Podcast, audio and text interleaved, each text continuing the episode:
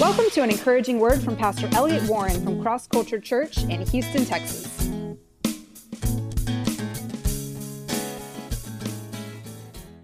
Well, I want to share today about where God is taking us. Uh, where are we now? Where are we going? Where's God bringing his people?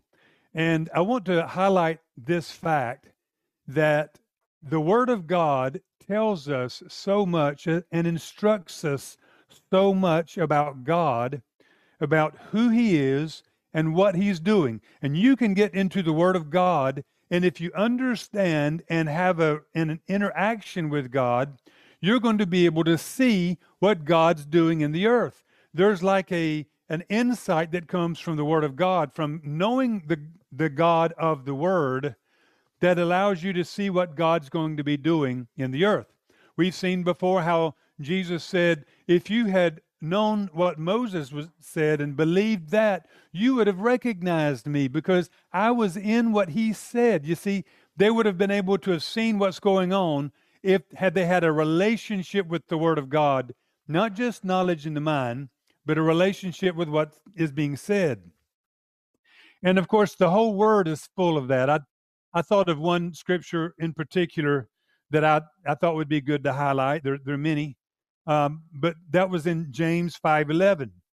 You can take that verse and learn a lot from God about it. And it says this, indeed, we count them blessed who endure.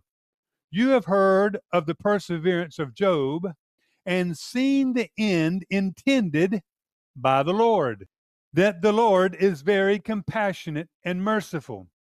You see, this verse shows us a lot of things.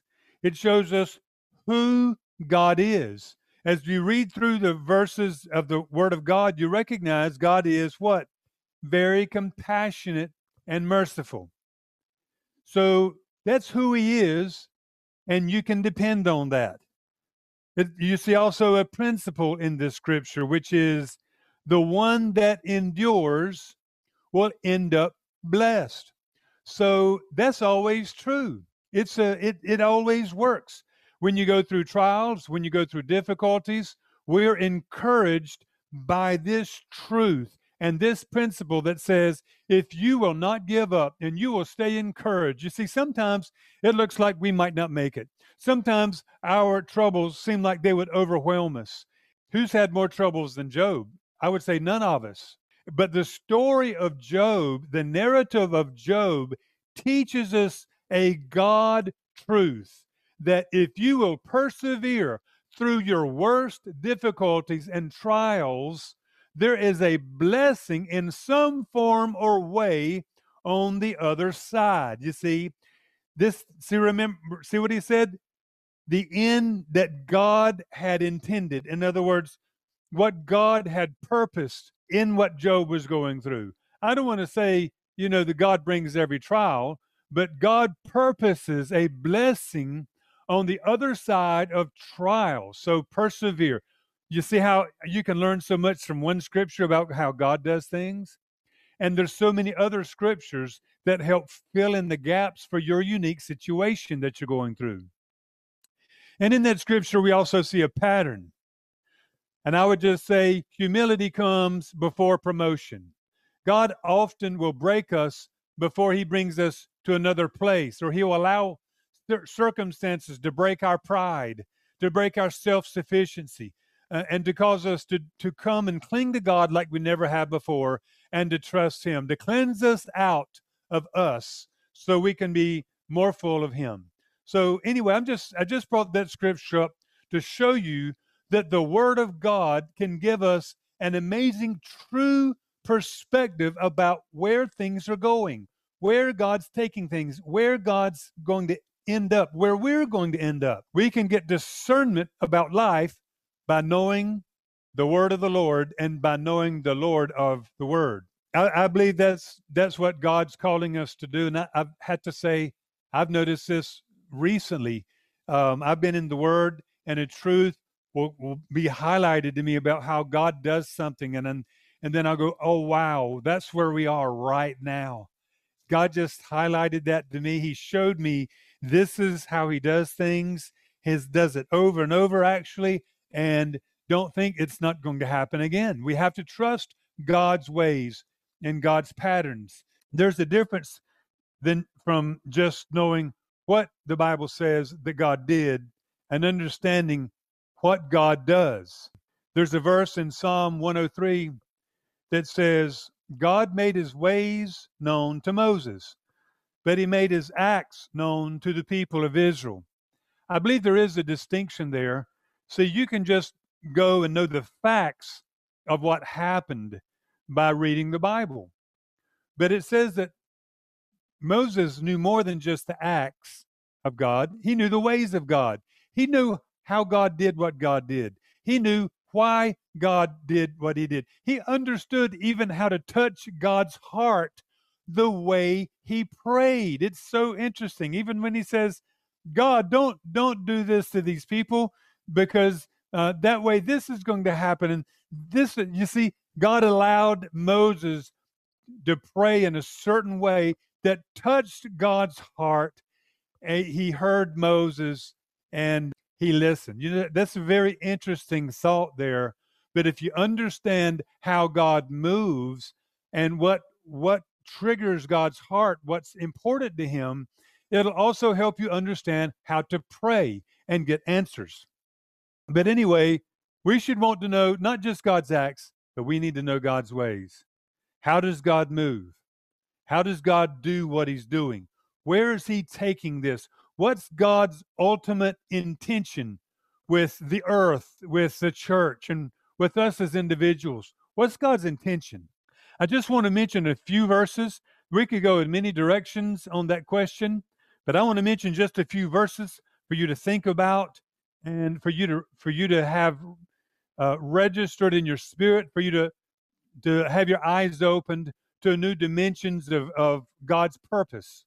In Numbers 14 21, God says this As surely as I live, all the earth shall be filled with the glory of the Lord.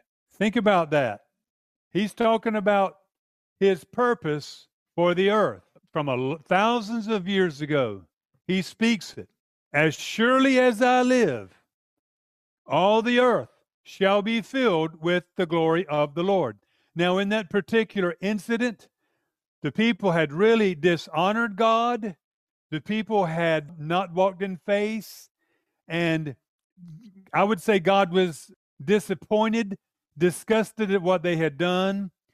And I believe what God is saying here is as surely as I live, there will be a people that walk with me that bring the glory of God with them in the earth. I mean, the, the purpose of God is to fill the earth with the glory of God, all right? So then it says in Habakkuk 2 14, many years later, God respoke this and he says, The earth is, this is a prophecy, the earth will be filled with the knowledge of the glory of God. Now, what kind of knowledge is that? the knowledge of the glory of God. That's an experiential knowledge. This is saying the whole earth is going to experience, is going to, through experience, know the glory of the Lord. Okay, let me read it again. Let me read the whole verse. The earth will be filled with the knowledge of the glory of the Lord. That's amazing. As the waters cover the sea. Wow, that's God showing forth his purpose for the earth. There's going to be this day that is coming. The earth shall be filled with the knowledge of the glory of God. Now, what is the glory of God? The glory of God is so multidimensional. There's so many things that we could say is the glory of God. Moses said, Hey, God, could you show me your glory? And then what did God show him? You know, it was his goodness, his mercy, his love. In other words, it was who God is, it's his character. All right. So we could say the glory of God is really seeing truthfully who God is, clearly who God is. We could also say the glory of God is the presence of God. If God shows up in a major way in a situation, we have to say the glory of God was present. Maybe you've been in a worship service or in a situation in a prayer meeting or in a Bible study, and all of a sudden you just you sense the presence of God so strongly you might not even know what to do. Do I fall on my knees? Do I fall on my face? Do I prophesy? What do I do? That's the glory of God manifesting. That's an experience. And I would say that's an experience that God intends that we have as the body of Christ regularly and that we take that with us wherever we go. You see that tangible presence that you feel that you feel perhaps when you're in church or when you're in your prayer time. God desires that that presence somehow get outside of just your prayer room and outside of just the church room and that get that get into society and somehow uh, that it that it would demonstrate God to the world. There's a verse that talks about us growing in glory in Second Corinthians 3:18. It says, "We with unveiled faces all behold and reflect the glory of the Lord." And we're being transformed into his image from glory to glory by the Spirit of the Lord as we behold him. Now, there are a couple of things I want to highlight about this scripture because this tells us where we're going individually, in addition to what God wants to happen in the earth. First of all, it says we're being transformed. It doesn't just say we have been transformed, it says we're being transformed. That means that there's a process that's happening right now that is ongoing that we are experiencing. How are we being transformed? It says going from one state of glory to another state. Now, that's very interesting, but as we've come to God, God has come on the inside of us and we're living out this thing. He's working in us. That's a state of glory because He's there in some dimension. As we become conformed to Him, as our character is changed, as He saturates our bodies, even our minds with Him, guess what? The level of what I would call the state of glory that we are individually experiencing increases. We are going being transformed from one state of glory to another state of glory. How? By the power of the Spirit of God as we behold Him. So, as we behold Him, whether that's God showing you the word and then you and then you have to walk that out whether that's in your prayer time you getting breakthroughs through your prayers and getting answers as you are experiencing God, seeing God, knowing Him, Christ is becoming bigger and bigger to you. You're loving Him more and more because you're seeing Him more and more. You are being transformed from glory to glory, and you are becoming just like Jesus Christ. In fact, Romans 8 says this is God's destiny for you you are being transformed into his image, it says there. That is an amazing promise, and that's something that we all need to look forward to. We ought to want to get closer and closer to Jesus, knowing that as we do that, we're going to become just like he is. That is an amazing, amazing promise. Now, I do want to say, you know, this past week on one day, I had this scripture kept coming to my mind. It wasn't actually the scripture, but the verse reference. So, about three or four times, this thought just came to my mind. Jeremiah 29 13. I wasn't even thinking where it was or what was there. And about the third time, I thought, oh, I need to look up that scripture today. And then it came to my mind again, and I thought, oh, I've got to look up Jeremiah 29 13. And as I thought about it, I go, oh, I know what's in that verse. Jeremiah 29 13 is a powerful verse. And I want to read it to make sure I don't mess it up. It says, and you will seek me and find me when you search for me with all your heart. I thought, why would God be highlighting that to me? You know what I believe? I don't believe God is just giving this verse to sinners. I believe God is giving this verse to the church. And he is saying, if you will seek me with all your heart, you're going to find me. You might go, Oh, I've already found the Lord Jesus. Let me tell you, there's a lot more to find that you haven't found yet. There's a lot more to God than you have already that you already know, right? There's much more there. And here's a promise, which I think is another amazing promise.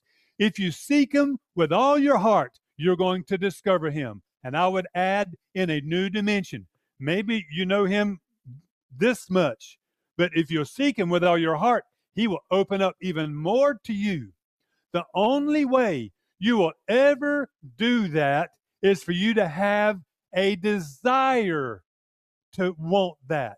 And the only way you'll have a desire for it is to know that it is a potential, that it's going to happen. So, my heart today, my hope is knowing that there's an experience awaiting you with God greater than you've had before, that your vision for it is going to increase, and that your desire to make it happen is going to increase, and you're going to put uh, feet your feet into action and begin seeking God with an expectation. I am not going to stop until He shows me Himself more than I've seen before. I'm not going to stop. God, show me something when I get into this word. God, reveal yourself to me. I don't want to just know facts. I want to know you, Lord. Let me have an encounter with you when I get in here.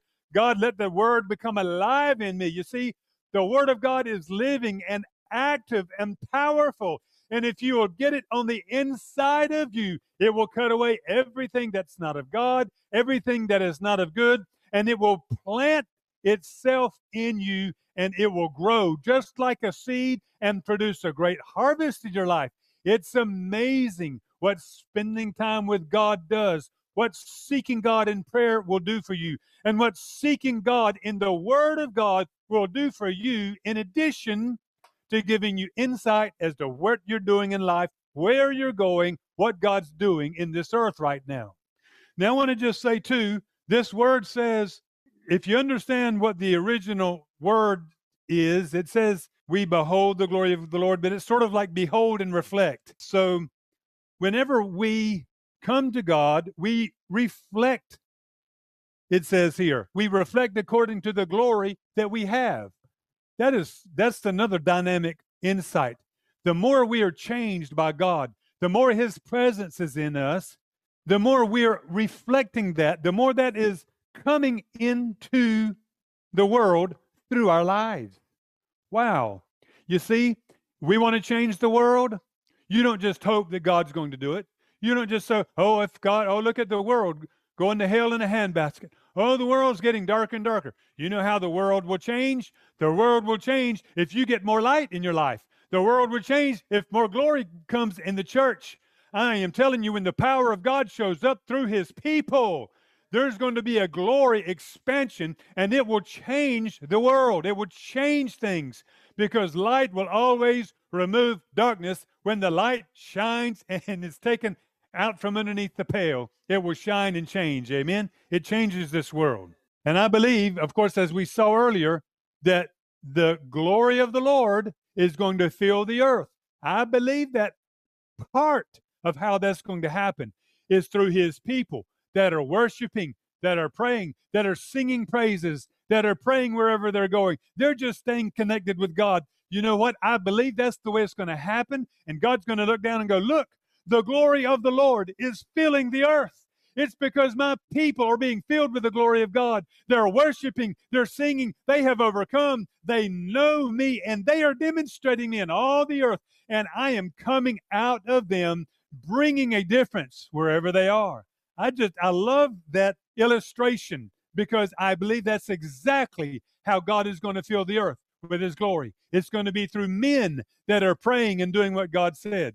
Remember that earth, that verse where he said, As surely as I live, the whole earth is going to be filled with my glory? Remember that? Remember the occasion when the people they decided, no, we're not going to follow God. We're not going to go forward. We're afraid of the giants. God was so irritated, and he goes, Well, it didn't happen now. I didn't have a victorious people now. I didn't have a people that pressed into me today. I didn't have a people that was willing to lay down their lives and go forward. But one day I will guarantee you this. That's the occasion where he said this verse. One day I guarantee you the earth will be filled with the glory of the Lord. What's he saying?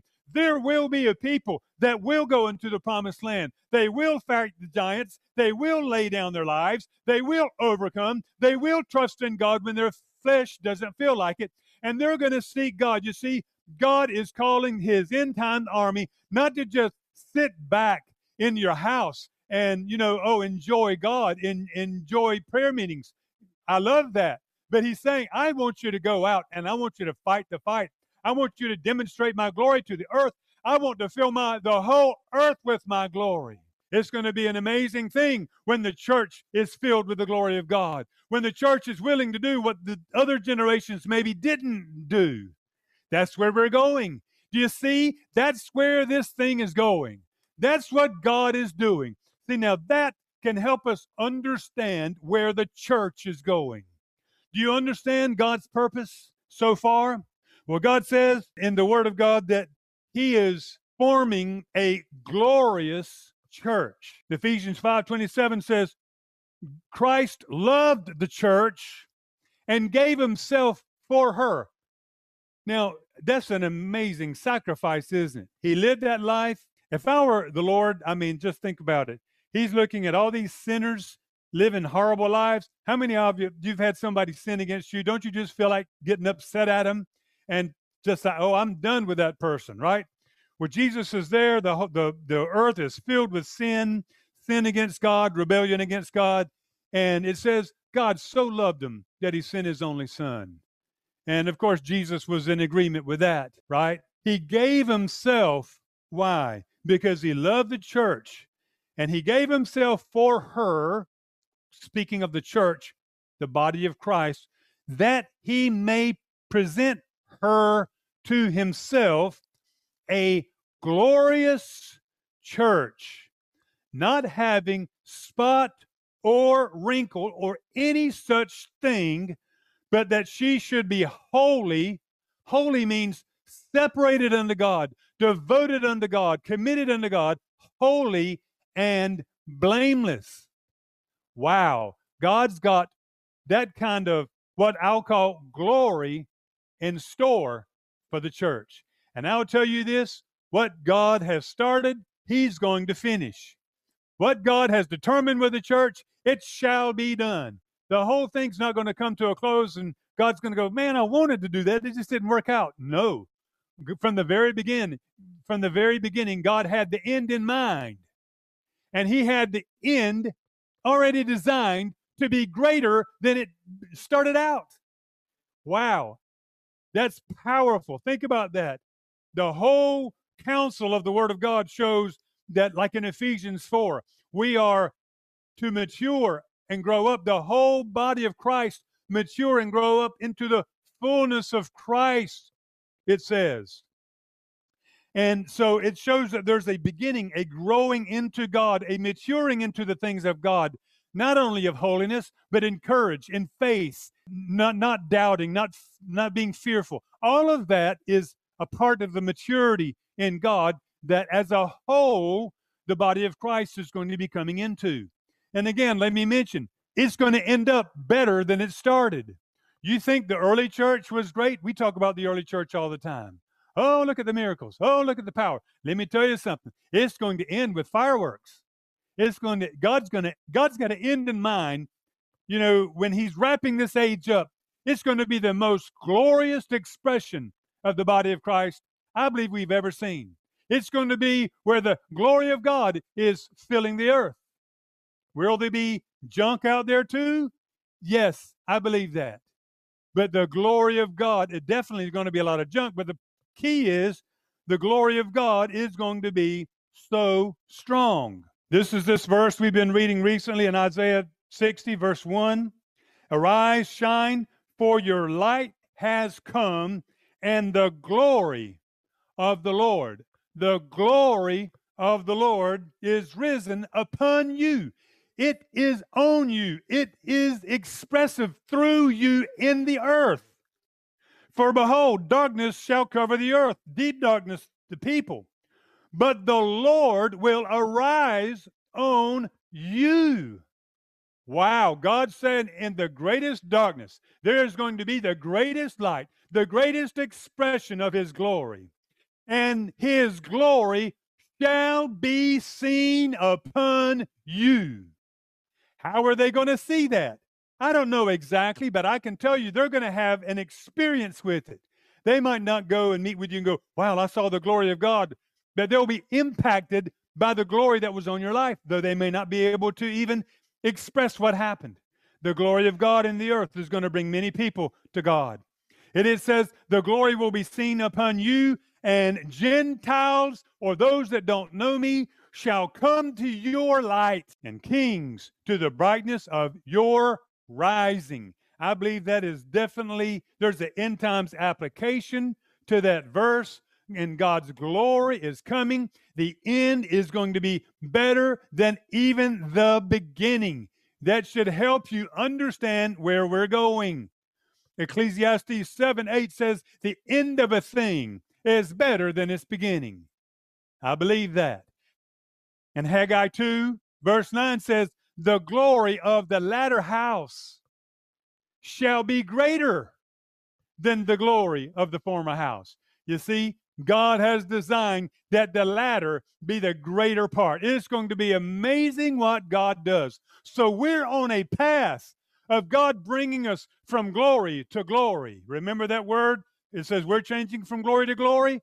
We are on a path where God is changing us individually from glory to glory, and He's bringing His people collectively from glory to glory, where they're going to be able to express Christ in the earth. Jesus Christ is going to have an amazing expression of Himself in the earth through His people. That's hard to believe He, he can do that, but He can. He can. So let's just back up a little bit and look at this. So God has an intention. What is that intention? We're going to grow up. We're going to mature. And there's going to be greater glory in our lives, in the church, and in the earth. And in the earth, God's presence is going to be known. God's kingdom is going to be demonstrated. You know, there's no way you can have the presence of God in that dimension without the kingdom being demonstrated. There are going to be power expressions. There are going to be more miracles. There are going to be more expressions of God than you could imagine. I believe that fully. And it's going to be through people that know their God. It's going to be amazing what God's getting ready to do. And we're going to see God's character. I don't believe God's going to raise up an end times people that just have the power with no character.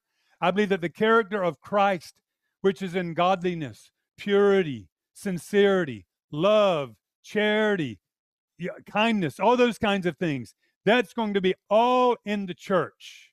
It's not going to be a mean church. It's not going to be a church that's militant in the way that it's uncaring, unloving, unkind. It's going to be an amazing, loving church that's that stands for truth and demonstrates the kingdom of God. And the people are going to be able to go, wow, that had to be God. And I've said this before, but I want to reiterate it. Do you realize that Words carry one bit, one dimension of power, and deeds even another. And Jesus said this If you don't believe me because of my words, believe because of what I've done. Believe because of these acts. I believe that there are going to be things that are done through the glory of God that demonstrate the glory of God in the earth that are going to make the world go start go, oh my, that had to be God. That had to be God. I've been disagreeing with him up here, but I can't disagree with that right there. Th- that has to be. You see, God's going to demonstrate His glory that way. Well, first of all, because that's what He wants to do. He loves to heal people. He loves to do miracles. But secondly, there's some people they're not going to believe until they see miracles. That's just the truth behind that, and that's all in the Word of God. So, those people, what are they going to be doing?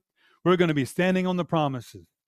We're going to be standing in authority. By the way, you know, you stand on the promises that says the promises have been given to us so that we can partake of the divine nature. Wow. You have to stand on those promises to grow in the divine nature. You got to stand on them. You got to believe them. So many people will just casually quote, quote promises and just say, oh, da, da, you know, this promise or that promise. You have to claim the promises. The promises are made for you to stand on. Israel was given a land of promise, and they didn't take it because they weren't willing to stand on what God said, right?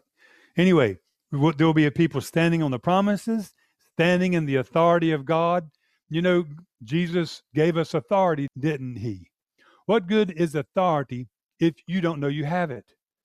If you're the parent of the house and you don't realize that you have authority, your house is going to be all in disorder. Everybody does just what they want to do, but that authority brings order. It brings God's will into your house because you realize the will of God and you exercise your authority in the home to bring that authority into your home. Well, it's sort of like that in the earth. We are the ones that do things now on God's behalf. God doesn't just do things except that He does them through us. He that's just the way He designed to do it. And so we have to walk in the authority that He's given us and take authority in the right times, in the right situations. We're going to have the character of God. We're going to we're going to have the power and presence. We're going to know how to get our answers to our prayers. Now, I say all this today just to show you at the beginning here, so far, where we're going, where, the, where you're going individually, where the church is going, but it doesn't look like that, does it? It doesn't look like we're going in that direction. Maybe we don't see glory everywhere where we're looking. Maybe you'll go, it just looks like everything's messed up. In fact, it's even looked like that for a few years, doesn't it? You see? I want us to take what we've just learned from the Word of God and apply it to where we are right now, what we see all around us, to help us understand where we're going. And I just want to say at the outset of, you know, before I get into this illustration I'm getting ready to get into, we're going to a place of greater glory. Some of you guys remember the last move of God and what God did, and it looks like things are almost like sort of nothing in comparison to that in some ways. But I just want to say God's intention and where God's bringing us is going to be from glory to glory. And though it looks like we have backed up, it is only because God is going to regroup us and it is going to come back with more glory than anybody that's listening to me or alive today has ever seen before. That's God's intention, going from glory to glory. Now, I just want to say there again, there are many scriptures that give us illustrations of what God does. And I just want to finish here with a with this with a story that we'll get into um, of Eli and his sons. There was a time in Israel's history when what God had set up had become very corrupt. God was still there in a sense, but he wasn't being glorified, and people had become corrupt. And so, and particularly, the leaders had become corrupt. What God did was he actually came and judged that situation. Let me just mention something that was happening there. We have the Eli was the priest and he was the minister, and his sons, Hophni and Phinehas were also ministers in the the way God was doing things there. We'll call it the church, just to, for you to relate with it. It says God was rebuking Eli, and and one of the things we find out is that these sons lay with the women who assembled at the door of the tabernacle. They were sexually immoral with women that were coming at the door of the tabernacle. They might have been prostitutes, we don't know, but they were living immoral lives. And secondly, they didn't let the people worship God according to God's laws.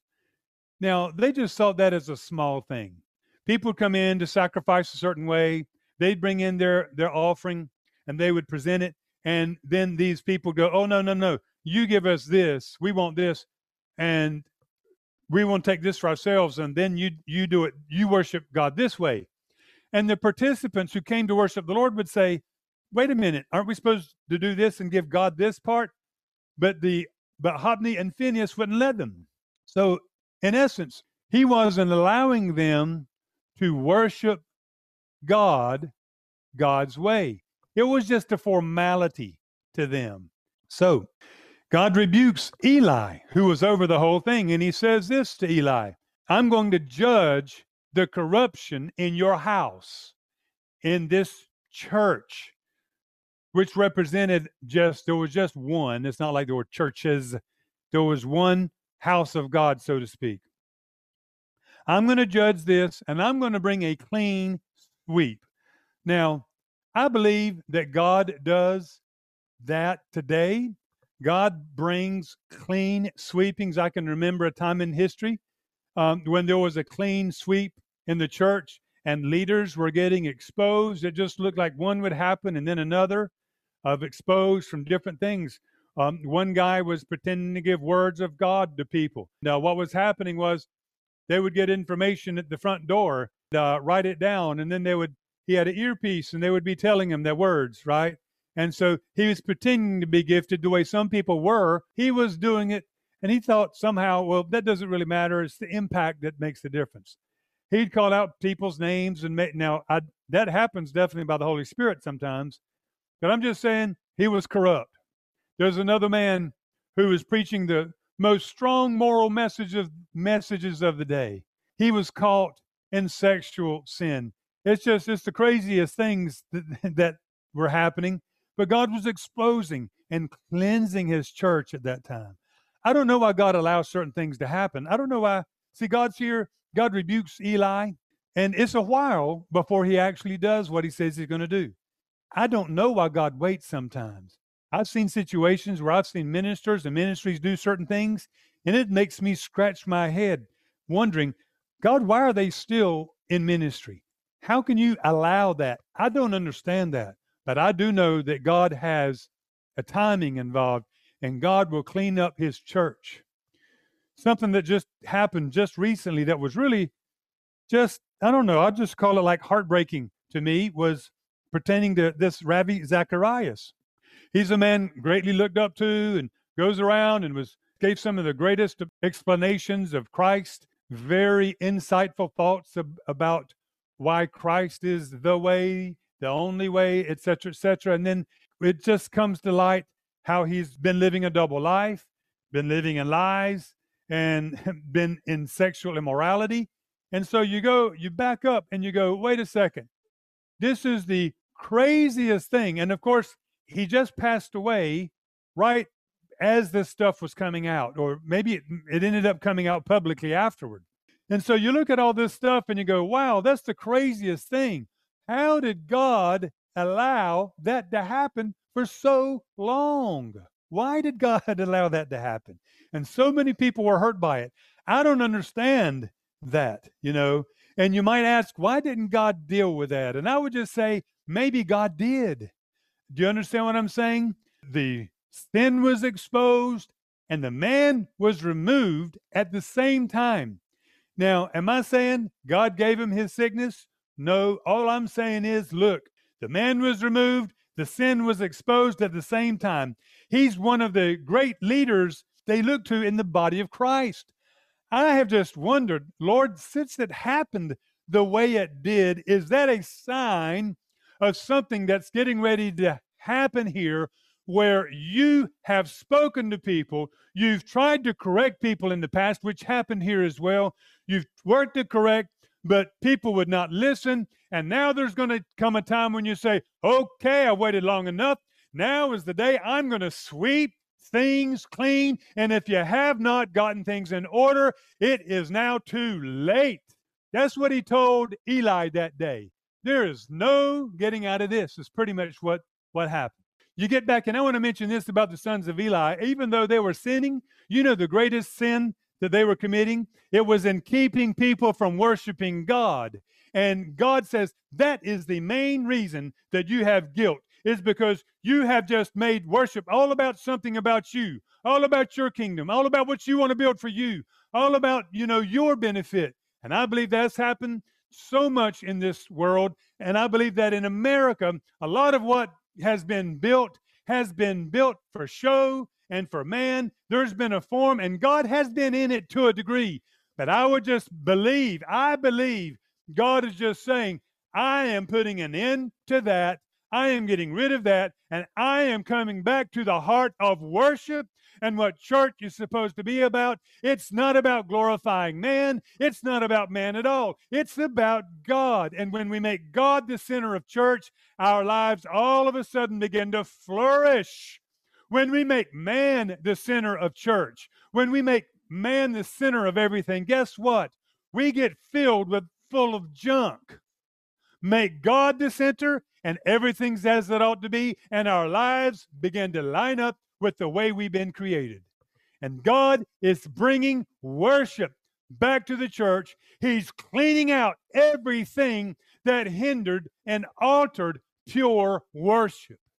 Yes, people could still come. Yes, people could still present their offerings in a way, but I'm just telling you, God is going to reform, I believe, the church in a way where his glory is demonstrated. We worship in spirit and truth again, and the things of the flesh are not exalted. They're actually going to be, they're going to go so fast.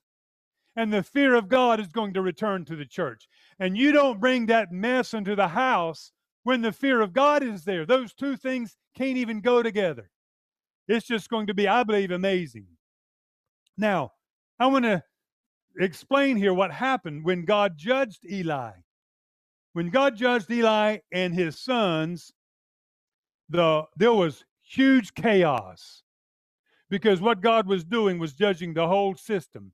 Because what had happened was Eli and his sons had fallen away from God, and so had the whole nation. And Eli and his sons didn't lead people back to repentance, back to serving the Lord, back to worship. They just they actually were a an instrument to help corrupt the whole church world or the, the nation.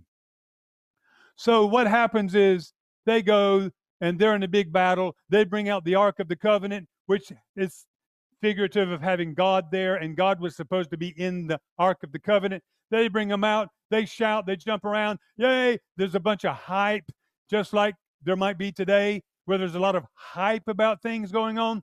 But guess what? God wasn't in it. It doesn't matter that the ground shook with their with their jumping up and down. God wasn't in it. It felt like he was there, but he wasn't. And guess what? They lost the battle in a mighty way that way that day. And not only that, the Philistines took the Ark of the Covenant and they took it with them. So now I want to highlight this point. Here they are. It looks like they've gone backwards. They've lost the glory. One woman had a child that day, and she named her son Ichabod. What a horrible name to name your child. I've never met one in real life. I hope I never meet somebody named Ichabod. I mean, man, what kind of name is that? But anyway, she named her son Ichabod, and that word means the glory has departed. The glory has departed. It looks like we don't have what we had before. Everything's chaotic. But let me say this, which is this is a very ironic thing that happened that day. This is a day of judgment, of God dealing with the people, of God dealing with his church in that hour. Everything looked like it was in chaos. But remember, what's God's intention? To bring us from glory to glory. So the grace of God and the blessing of God is even in the judgment.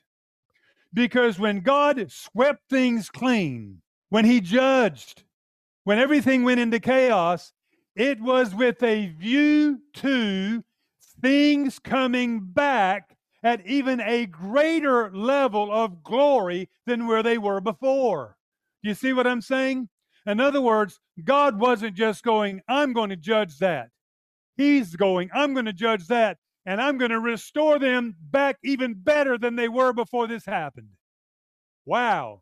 You see, when God comes, and we can just say, God's judging. Oh, God's doing this. Oh, we're going downhill. Oh, no, no, no. You don't understand God's ultimate intention. We might look like we're going back. It might look like chaos for a while, but God's going to piece this thing together, and it's going to be even much better than it was before we went through this process. God has something in mind.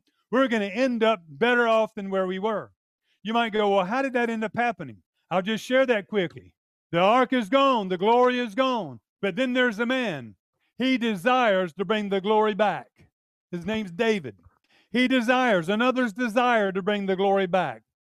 and he's not even sure. I'm just putting it in a nutshell. He's not sure how to do that. He makes a mistake one time. Oh, that's not the way it works. Oh, I messed up big time. He stops. Then he comes back and he's getting a revelation. And what he's doing now, he's not just going by the formula, he's got part of the formula with what God says, but he's also now connected with God. What do you want, God? What do you desire? What blesses you? And he does something that was never done before.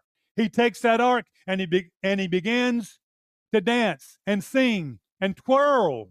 I mean, he's the king.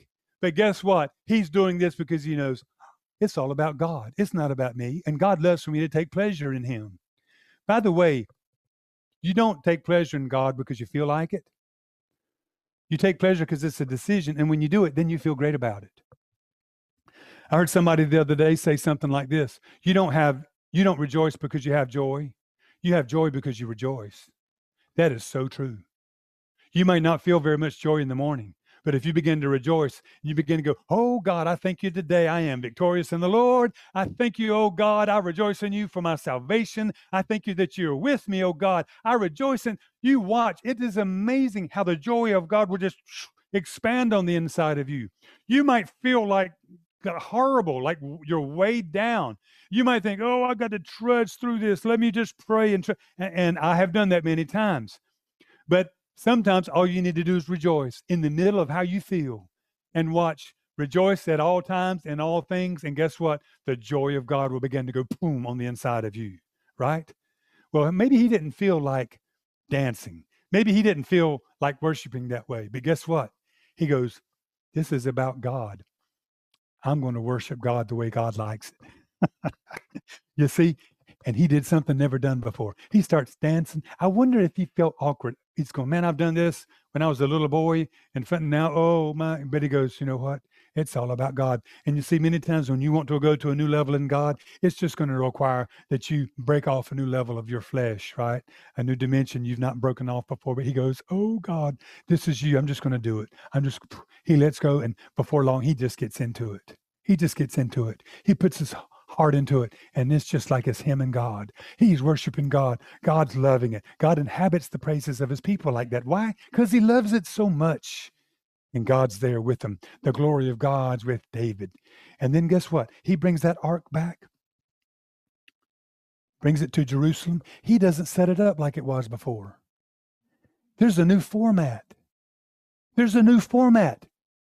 And now all the people come. They're all worshiping God. And David realizes this is good.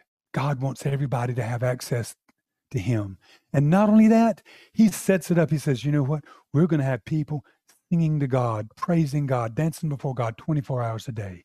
David set it up. Why? Because he knew that's what God wanted. And it was supremely more glorious than what God judged. Do you, do you see what I'm saying? Why? Because why would God do that? You think God would just, they didn't deserve that. God's just going to bring it back to maybe where it was. God's like, no, I'm going to bring you back to something better, more glorious than you've experienced before. I've allowed the chaos, I've allowed the turmoil, I've allowed the shaking to happen, but it's not ultimately to destroy. There's some judgment going in there, there's some cleansing going in there, but number one, I'm cleaning. But number two, I'm also going to bring a new format for what I want to do that's going to facilitate the glory of God and worship. Worship. God's going to bring true worship. And let me just I want to re, I want to just say worship isn't just about singing. The first time the word worship is used in the word of God, it's about Abraham. It's Abraham that says it. And he goes, um, you stay here. I'm going to go on the mountain and worship with my son. He's talking about sacrificing his son. That was worship. And I, I, just would mention some of the greatest worship I've ever had. It was when I was laying something down before the Lord that was painful. And you just enter into a place of worship that you can't even get into if you don't have that kind of experience. And it's that opportunity provided. But anyway, in all of its multidimensional forms, church and life, in essence, ends up all being about worship. So I just want to end with this these little thoughts. Um, God's going to restore the church It's going to be full of His glory. We're going to experience an amazing thing. Don't get discouraged at the way things look right now in the church world. We're going through a necessary transition. It looks like chaos, but God's going to put it back together His way. Um, how do we get to that way? How's it going to happen? Uh, just like it did with David.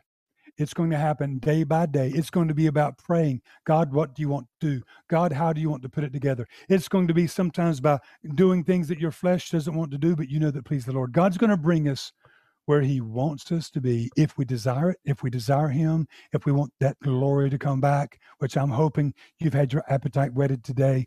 And uh, if we will pray and just flow along with God, that's where we're going. It's going to be glorious. It's going to be glorious. Be encouraged. Don't be discouraged. Seek the Lord. Press in. Great, great things are coming our way. Father, we want to thank you, Lord God. Your design isn't to bring things down, down, down, down, down. Lord, sometimes you break things down because they're not your format they're not your structure. They don't honor you, or maybe because there's impurity in it.